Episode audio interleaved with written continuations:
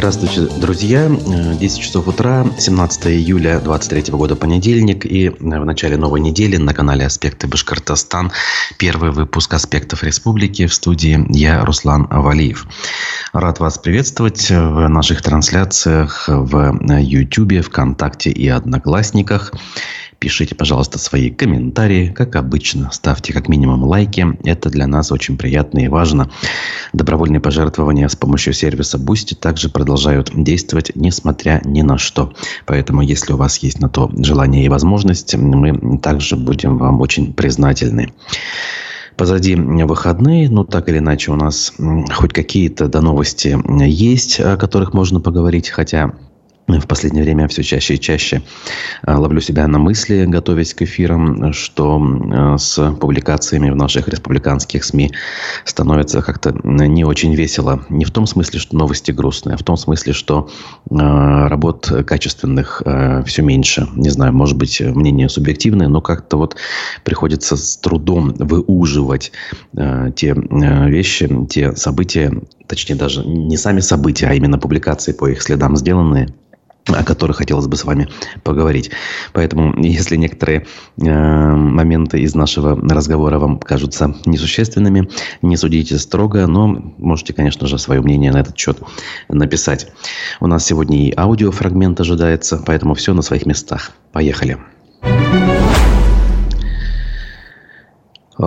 Ну, как известно, жара э, отступила, погода в этом смысле стала чуть а, более такой, знаете ли, терпимый для тех, кто особенно жару не переносит. На этот счет многие написали, что вот начало недели ожидается прохладным и дождливым. Ну, я думаю, что вы и так это уже знаете и видите э, за своими окнами. Вот. Поэтому к событиям, скажем, более такого э, продолжительного характера давайте обратимся. Пруфы э, публикуют, на мой взгляд, все-таки важную публикацию касательно совхоза, бывшего теперь уже совхоза «Цветы Башкирии», что располагался многие годы под Уфой.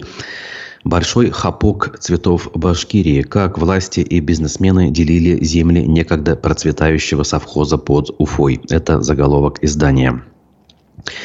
А теперь это новый строящийся микрорайон, прямо за торговым центром Мега.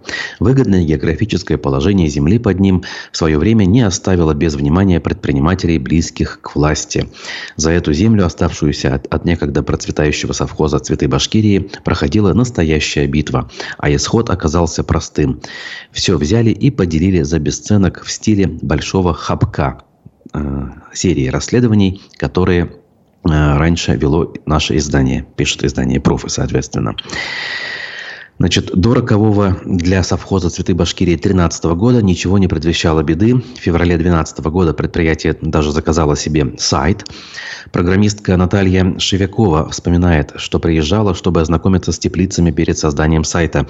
Ее тогда поразили масштабы производства, то есть всего лишь 10 лет назад. Не в 90-е, не в нулевые, а вот в начале десятых. Она даже покупала рассаду помидоров для сада бабушки, и, по ее словам, урожай был потом отличный. Сейчас сайт совхоза не функционирует, однако информация о последних днях завода запечатлена в группе совхоза во ВКонтакте. У нас выращивалось более 100 видов цветов, рассада, томатов, капусты, перца, баклажанов, огурцов. Площадь закрытого грунта, то есть теплицы под стеклом, составляла 4 гектара. Почти половина цветов были розами. Общая площадь земель составляла почти 230 гектаров. Э, из них пашня 110 гектаров. Вот так вот. Основные направления деятельности – это декоративное цветоводство и производство продукции питомников, говорилось на э, странице совхоза во ВКонтакте.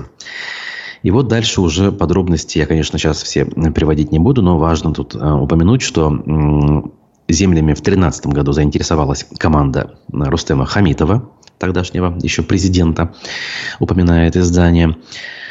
Как поведал источник издания близкий к правительству, Хамитов дал задание итоге Искужин продал господину Шершеву землю за бесценок. Искужин – это тогдашний глава Минземимущества, а Рамиль Искужин Ой, а Владимир Шерышев был директором, собственно, самого совхоза. Ну, в результате серии манипуляций совхоз деятельность прекратил, по крайней мере, вот на этой территории. И земли за буквально символические суммы были реализованы. Опять же, если верить данной публикации. 203 гектара сельхозугодий были проданы за 245 700 рублей. При том, что даже кадастровая стоимость, то есть не рыночная, а такая, знаете, государственная цена базовая, э, составляла 9,8 миллиона рублей на тот период. Второй участок поменьше был продан под жилищное строительство за 5,1 миллиона рублей. При том, что кадастровая стоимость превышала 200 миллионов. И, соответственно, дальше было доробление, дальше началось строительство, ну и это строительство до сих пор продолжается, не везде успешно. Мы знаем, что один из строительных объектов э, вошел в список проблемных, и покупатели квартир там определенное время протестовали и требовали реализации своих прав. В общем, показательная история. Тут разные, наверное, э, грани у этой э, истории есть. И, с одной стороны, как бы вот э, предприятие довольно-таки интересное, уникальное в своем роде. В общем-то, приказало долго жить. С другой стороны, налицо какие-то коррупционные проявления, связанные с родственными связями, связанные с, какие, с какими-то дружескими отношениями. Вот все, как мы любим, конечно же, да, в переносном смысле этого слова. Поэтому подробности в пруфах э, посмотрите. Наверное, какие-то детали публикации вызывают вопросы, то есть нельзя утверждать однозначно, что было именно так, как здесь указано. Но мы же верим собственным глазам. Мы видим, что совхоз был, а теперь его нет, есть лишь э, жилищное э, строительство. Ну, а Ради Хабиров, глава республики, в минувшие выходные рассказал об еще одном строительстве. В данном случае э, он обещает уникальную историческую достопримечательность в нашей республике. Речь идет о мемориальном комплексе э, Салават-Ере на родине Салавата Юлаева, э, национального героя, в том месте, где когда-то была его родная деревня. Значит, э, по словам э, министра предпринимательства и туризма Башкирии Рустема Авзалова, он тут подробности приводит на страницах Медиакор сети, это будет уникальный по своей архитектуре, масштабу и дизайну исторический парк с современными решениями и технологиями. Если сейчас э, ежегодно эту территорию посещают более 17 тысяч туристов, то с открытием парка посещаемость может вырасти в несколько раз – прекрасный расчет, может вырасти в несколько раз. Общая площадь комплекса составляет 4,5 гектара, стоимость проекта 115 миллионов рублей. Концепцию комплекса подготовили на основе произведения Мустая Карима «Салават. Семь сновидений сквозь явь». При разработке а, обязательным условием было сохранение природных особенностей местности. Кроме того, парк должен органично вписаться в существующий ландшафт. А, на входе в парк будет автостоянка и сувенирный киоск. Вот какие важные детали. От них, от них освещенные тропинки приведут к амфитеатру и четырем локациям. Долине поклона Батыру, долине дома, долине любви и долине зрелости. Здесь установят тематические арт-объекты, стеллы и малые архитектурные формы рассказал директор Центра науки, просвещения, экологии и культуры Геопарк Янгантау а, Айрат Галиев. Именно в рамках этого большого геопарка э, планируется развивать эту самую территорию. Э, я, кстати, напомню, что совсем недавно, вот на протяжении последних двух лет, место, где деревня находилась, э, было присоединено к Башкортостану от отделившись, соответственно, от Челябинской области. Получается, вот все это дело э, находилось на границе.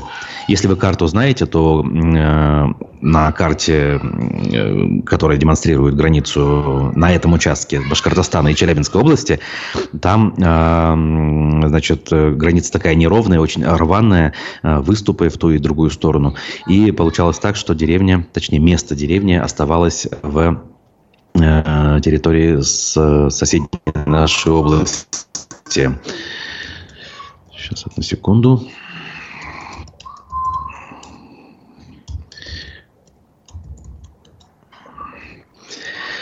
Вот, ну посмотрим, насколько удастся реализовать э, данный проект. Э, часто у нас говорится очень много и громко, э, но в результате мы, в конце концов, ничего не получаем. А иногда даже, э, если что-то и получается, людей это не устраивает. Вот примерно на тему похожую в аргументах и фактах Башкортостан статья. Это баблоустройство. Почему жители Башкирии против обновления парков? А, в республике идет активная работа по организации и реконструкции общественных пространств. Только в Уфе в 2022 году начались работы в 10 парках и скверах. Чиновники всячески пиарят проекты и искренне недоумевают, почему горожане не ценят своего счастья и бунтуют. Ну, прям бунтуют. А, люди, не, а, люди же возмущаются. Мало того, что их мнение зачастую игнорируют, в проекты вкладывают миллионы, а результат порой в буквальном смысле трещит по швам как смело и радикально рассуждает э, автор публикации в аргументах и фактах. Ну, например, жители Стерлитамака бурно протестуют против идеи благоустройства старейшего городского парка имени Кирова. По федеральной программе на это планируется выделить 80 миллионов рублей. Горожане возмущены, что власти не интересуются их мнением и выступают против самих работ в принципе. Парк Кирова самый старый, самый тенистый и самый низкий, говорят они. Он единственный в городе, который не затронули эти безумные благоустройства. Власти на встрече с жителями презентовали ужасный макет. Какие-то площадки, фудкорты, непонятные геометрические элементы, современный фонтан. Все это здесь не нужно, считают они. Изначально парк проектировался для тихого отдыха, а не для развлечений.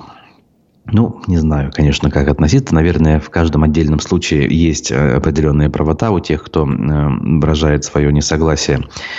А, ну, вот, например, лично мне все-таки благоустройство нравится, частенько нравится, когда оно сделано со вкусом, с использованием современных таких, знаете, а, антивандальных, с одной стороны, с другой стороны, безопасных материалов.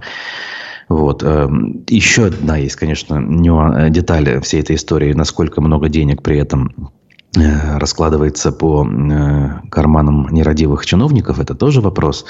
Ну, хотя бы что-то такое э, приятное возникает неподалеку от тех мест, где люди живут, где у них появляется возможность гулять, причем гулять цивилизованно, не обязательно при этом постоянно организовывать там какие-то шумные мероприятия и, соответственно, приводить к тому, что эти места будут Э, страдать. Природный ландшафт будет страдать. Хотя, добавлю от себя, подобного рода возмущения звучат не только в Стерлитамаке, но и в Уфе. Мы слышали неоднократно либо протесты по поводу самой концепции тех или иных реноваций территорий, либо люди задавались вопросом по поводу качества реализации отдельных парков. Взять хотя бы вот э, в микрорайоне Южный в прошлом году, даже уже нет, позапрошлом, в 2021 году открывали, и вот там в течение первых месяцев после открытия было много жалоб по поводу качества изготовления э, там, скамеек, детских горок, каких-то комплексов и прочее. Так. Значит, э, Ольга Иванова, наша зрительница, пишет, э, да, парк же крупнее для обсуждения, чем Яхинский карьер. Хотелось бы, конечно, понять. Я не считаю, что что-то является более важным, чем что-то иное. Если вы поясните, о каком карьере идет речь, мы с удовольствием обсудим. Вот. А, кстати, вот как раз сейчас будет время э, понять, о чем идет речь. У нас фрагмент. В конце минувшей недели в гостях программы «Аспекты мнений» был экономист Рустем Шейахметов. И на фоне резкого роста курсов э, доллара и евро он высказался э, о том, что же на самом деле происходит, и поделился с соображениями о том, что ждет наш бюджет в обозримом будущем. Давайте послушаем, скоро вернемся. За месяц доллар подскочил на 7,8%. Ну, так, да. О а чем говорит это? То есть, и насколько тренд он такой долгосрочный? Ну, все зависит, как у нас будет платежный баланс – если мы уйдем от отрицательного баланса, то курс рубля, он укрепится. Где-то, я думаю, 80-85 рублей за доллар вот к этому балансу должны подойти. То еще надо учитывать, что мы стали продавать уже не за доллары. И опять-таки эти же рупии, которые накопились в Индии, мы не знаем, куда их девать. Вот эти проблемы, если решаться, то будет другая ситуация, потому что, опять-таки, предложение доллара на рынке снизилось значительно. А потребление, потому что когда мы едем в Турцию, мы покупаем доллары. Население, по-моему, полмиллиарда закупило в июне долларов, но само предложение долларов на бирже не такое большое. И все вместе в совокупности вот это дает. Можно ли говорить о том, что сильный доллар для граждан – это рост цен? Это однозначно. Это, ну, для бюджета это хорошо, как ну, да. бы, это в краткосрочной перспективе, потому что бюджет выполняет все свои обязательства, то есть, ну, запланированный бюджет там в таком-то объеме, потому что цена нефти в рублях, она остается тот же. То есть нефтяные доходы, они снизились на половину почти что. Это касается НДПИ, там, ну, есть определенные выплаты, которые нефтяные компании осуществляют при экспорте. В соответствии с этим, почему очень большой у нас дефицит федерального бюджета, это 3,4 триллиона рублей, это мы подошли к годовому уровню. Это означает, что будет ужесточаться бюджетная политика на федеральном уровне, и, соответственно, будут пересмотрены ряд вещей. Нельзя тратить все пустое. И вот здесь как раз, если мы говорим о бюджете республики, у нас резко упали э, доходы. Большинство вот этих нефтяных доходов, они идут в федеральный бюджет. Угу. И у нас сейчас на 28 июня данные федерального казначейства, это у нас дефицит 27 миллиардов рублей. Чтобы было понимание, у нас собственные доходы, сколько республика получила, это 67 миллиардов 550 миллионов. Вот грубо ну, так. То есть меньше половины дефицита? 40 э, процентов. Что вот. это означает для правительства республики? Я, конечно, понимаю, что федеральные центры не допустят дефолта до определенного момента, но это означает, что возможности нашего бюджета резко ограничиваются. У нас, к сожалению, очень плохо был запланирован бюджет на этот год. То есть прогнозные показания, которые дал Министерство экономического развития дали, они оказались недостоверными. Насколько ошиблись? Сильно, да? Сильно ошиблись. Вот этот профицит мы закрываем за счет госдолга. Нам бюджет помогает. У нас 48 миллиардов госдолг. Из них 30 миллиардов – это э, то, что нам выделил федеральный бюджет. Оставшаяся сумма, то есть 18 миллиардов рублей, это на коммерческих основах. Это а, республиканские обязательства, резко увеличивается затраты на обслуживание долга. Это около 2 миллиардов запланировано на этот год. Ну, это, чтобы было понимание, это где-то в среднем постройка школ на 2000 мест. Надо учитывать, что безвозмездные поступления при этом составили 63% от собственных доходов бюджета. Понимаете? Откуда берутся такие безвозмездные 60... поступления? Так что за спонсоры такие, дарители? Э, нет, это федеральный бюджет. То есть субвенции какие-то, да, получается? Да, субвенции, дотации, там есть определенные вещи. Нам дали 42,4 миллиарда. Это самая большая помощь, размер, объем угу. помощи в ПФО республика по росту собственных доходов бюджета на 78 месте. У нас особенно упал налог на прибыль, упали доходы от э, использования государственного имущества республиканского. Это, кстати, очень плохо, потому что достаточно большие поступления должны быть. Вот сейчас в Чуваше выше поступления, чем у нас, чтобы было понимание. Вообще, в среднем, э, если взять по России, доходы, собственные доходы региональных бюджетов увеличились на 1%, а у нас упали на 18%. Угу. Это говорит о низком качестве управления, государственного управления. Ну а мы э, продолжаем э, программу «Аспекты республики» на аспектах Башкортостан. Значит, и, соответственно, к следующим новостям хочу я перейти, которые у меня в подборке есть к данному часу. А, те же пруфы пишут, что в Башкирии на продажу выставили подром Акбузат. А, о чем речь? Значит, соответствующее объявление появилось, оказывается, в интернет-сервисе Авито еще 4 июля. За комплекс просят 25 миллионов рублей. И доводит, приводит здесь его описание. Площадь 17,5 гектаров в непосредственной близости от э, ТРК «Планета» и МФК «Парк Сити Урал», если кто-то не знает, где находится у нас Акбузат. Местоположение объекта отличается выгодной транспортной доступностью и близостью главных транспортных артерий. Понятно это дело.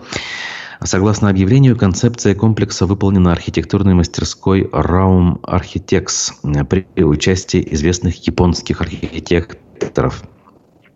общая площадь всего комплекса 30 тысяч квадратных метров. На продажу выставлены главное здание с центральными трибунами на 3400 зрителей, торговой зоной и ресторанными комплексами, беговые дорожки, конкурное поле, манеж и наземный паркинг. А, ранее, в 20 в мае буквально этого года, государственное учреждение Центр компетенции по коневодству и конному спорту «Акбузат» выставил на торги 16 лошадей с общей начальной ценой в полтора миллиона рублей. А в предыдущем году на продажу были выставлены помещения в здании ипподрома на 66,7 миллионов рублей. Все вырученные средства должны были покрыть долг а, акционерного общества УХБК перед банком Запсибкомбанк. А вот хитросплетение, почему это все происходит, здесь никак не указано и вызывает вопрос все-таки.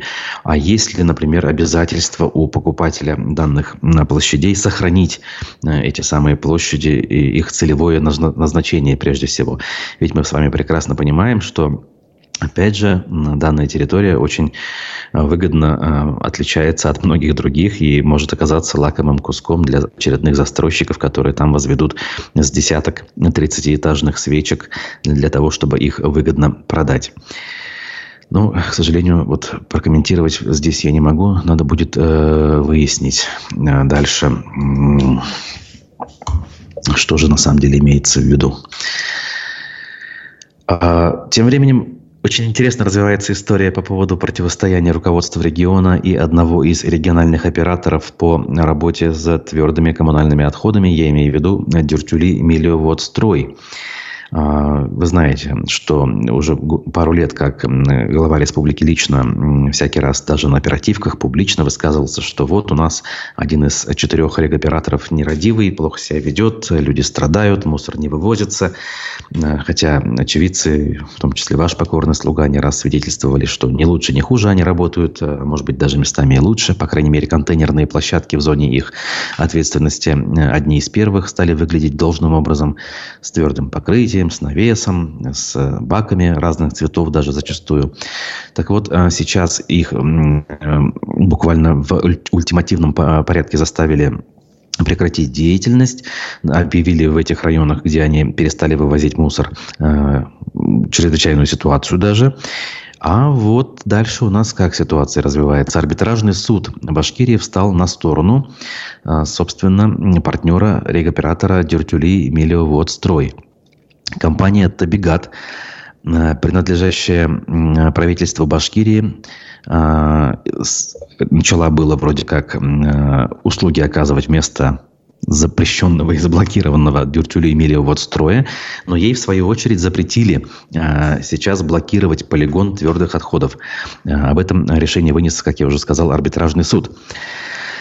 Табигат обязали прекратить лишать доступа к полигону в Иткинеевском сельсовете в Янаульском районе. Табигат совместно с новым арендатором СПК «Рециклинг» попытались обжаловать решение, отметив, что обеспечительные меры нарушают права нового арендатора и приводят к убыткам.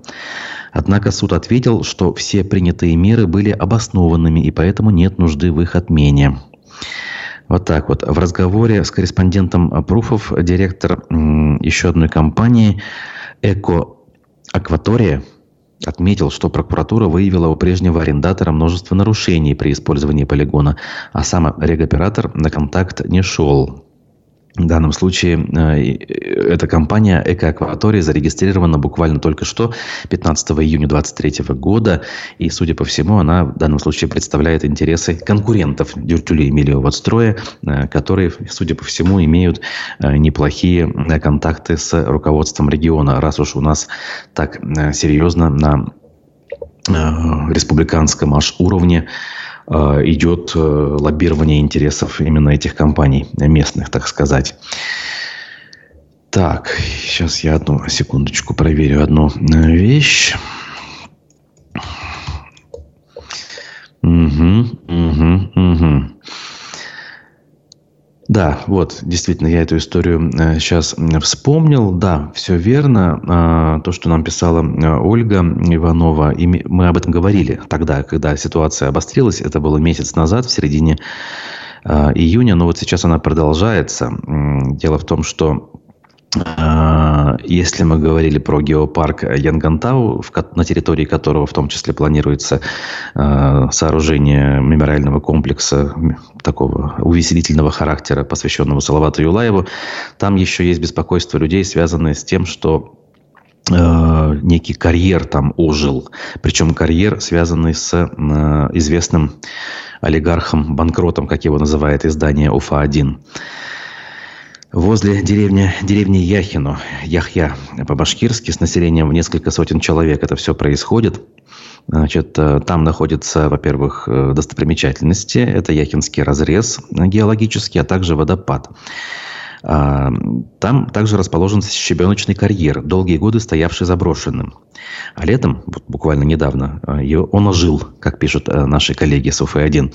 Местные жители от разморозки предприятия в ужасе. Работы здесь, на их взгляд, могут навредить экологии и угрожают старому мусульманскому кладбищу, где покоятся первые поселенцы деревни.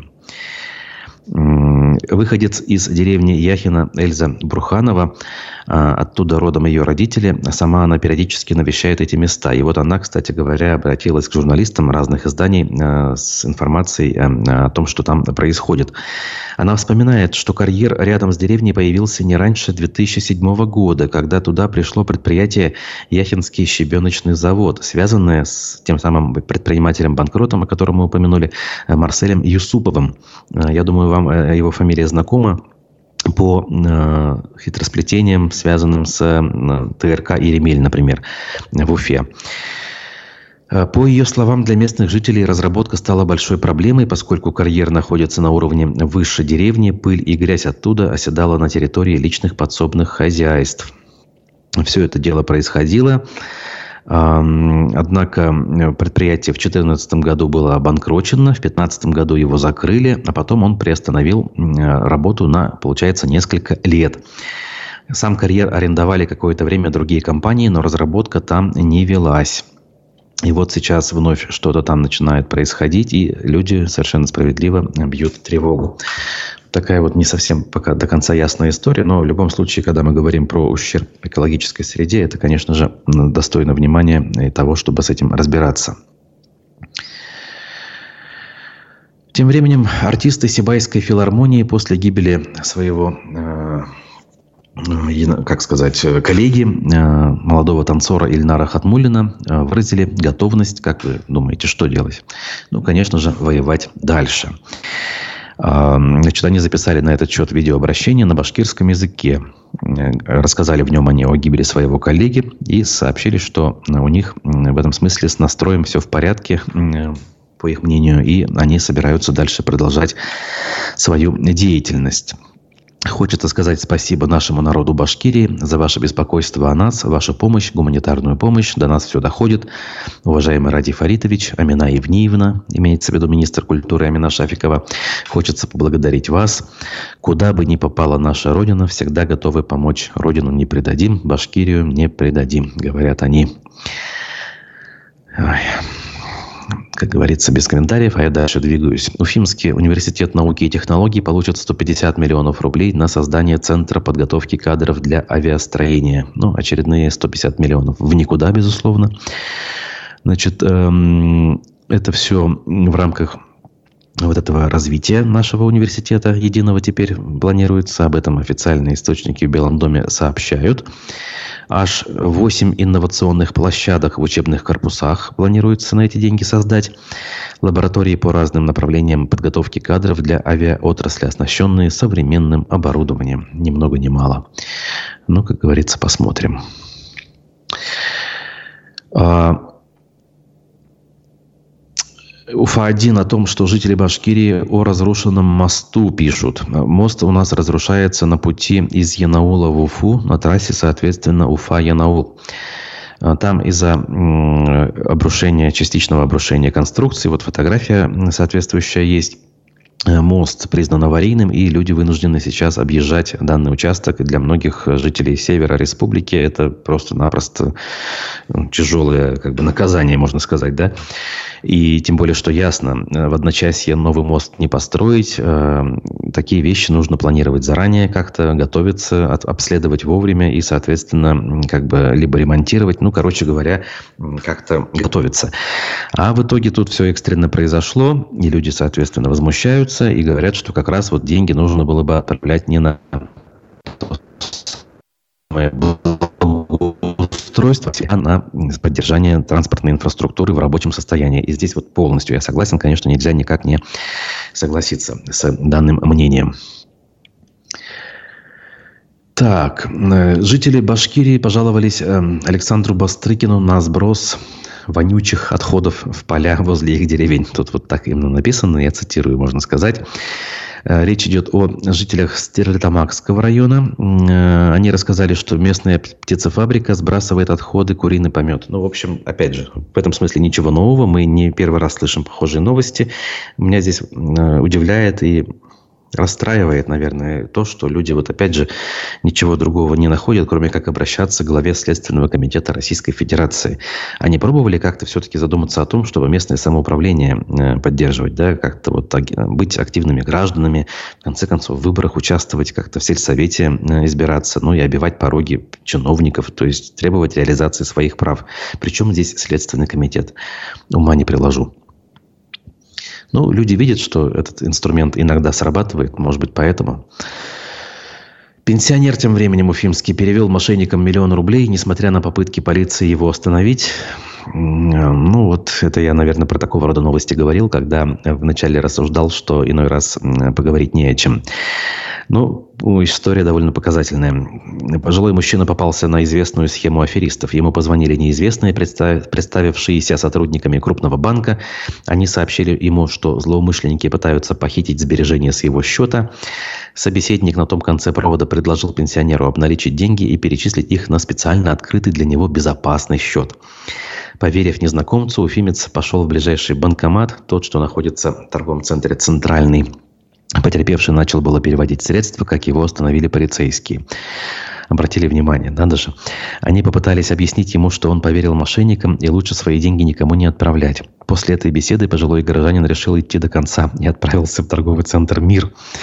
Там его вновь с предупреждением настигли сотрудники МВД. Ведомство даже опубликовало диалог правоохранителя и пенсионера. Последний на увещевание отвечал, что все знает, собирается оплатить некое ружье, а по телефону якобы говорит с сыном.